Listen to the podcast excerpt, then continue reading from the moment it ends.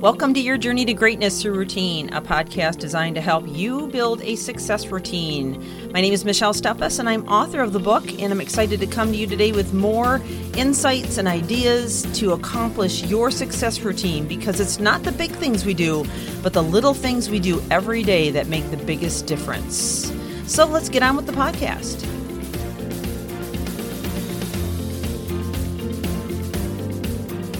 Welcome back to Promoting Peace and Unity. This is a series that is devoted to helping you to find peace and unity in your own heart and mind, and maybe in your household as well, but also your community. And so we've covered a lot of uh, tips and ideas and and ways to look at things from a different perception in terms of how you can create unity in your life. I mean, you know obviously we we've always went back to you know the, the foundation of the series is just your journey to greatness through routine. And you know the routine that you have every day is either going to determine whether you live in absolute chaos and and everything seems to be a disaster or whether you decide to bring things into control and live intentionally instead of reactively well, it's really not much different in what we're trying to talk about now when it comes to creating peace or promoting peace and unity in your own life and in those that you touch every single day, including your family members as well as your own state of mind and well-being or those that you uh, you encounter in the world, you know, around us, our coworkers, our leaders, our people that we meet on the streets, our friends, you know, we can make an impact. We can choose to make an impact. So when you feel slighted or rejected, this is the next tip on this. Ask yourself if what happened was really about you or maybe it was about the other person. So, in other words, if somebody did something unkind to you, or maybe they were curt with you, or they were, um, you know, they said something offensive, is it because there was turmoil in their heart?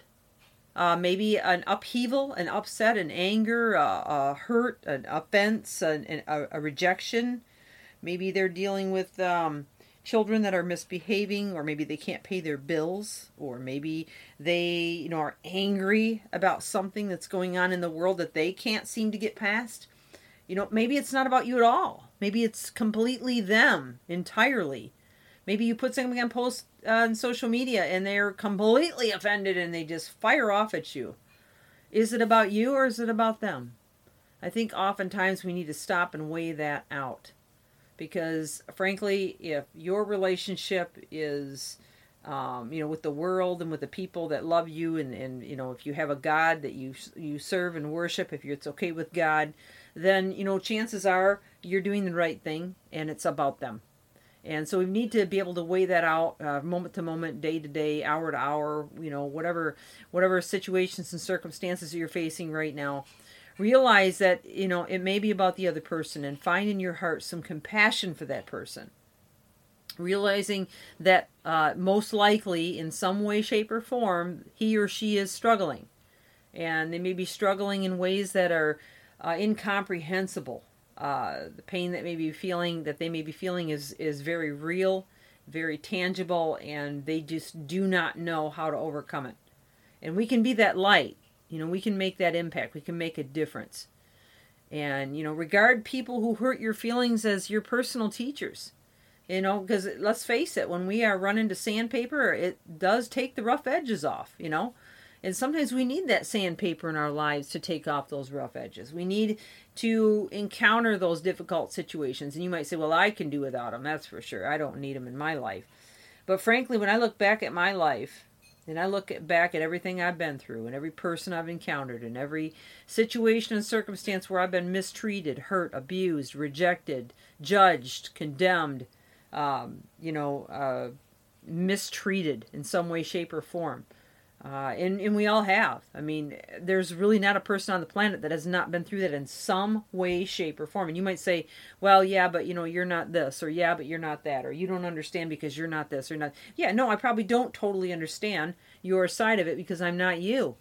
But the point of the matter is, is we all share the same feelings of hurt, the same feelings of rejection, the same feelings of feeling ostracized or hated, uh, or are you know abused or used in some way and it, it doesn't even matter you know what our background or you know um, you know, whatever it might be, because the pain is still real. The pain is still real. It's still tangible. It still hurts. It still causes us to want to curl up in the corner and cry. It still it still makes us want to lash out in in vengeance. You know, and you know, I could tell you story after story, not only in my own life where where you know there's been situations like this, but many, many, many, many others that I've worked with in, in coaching people and in leading people for well over 25 years. You know, there's just really awful, sad, abusive stories out there. And of every race, creed, color, background, title, you name it. You know, uh, income level. I've heard it all. Well, I guess I haven't heard it all. I probably will hear more in my years to come. Probably some that out, outshine and out top the others I've already heard.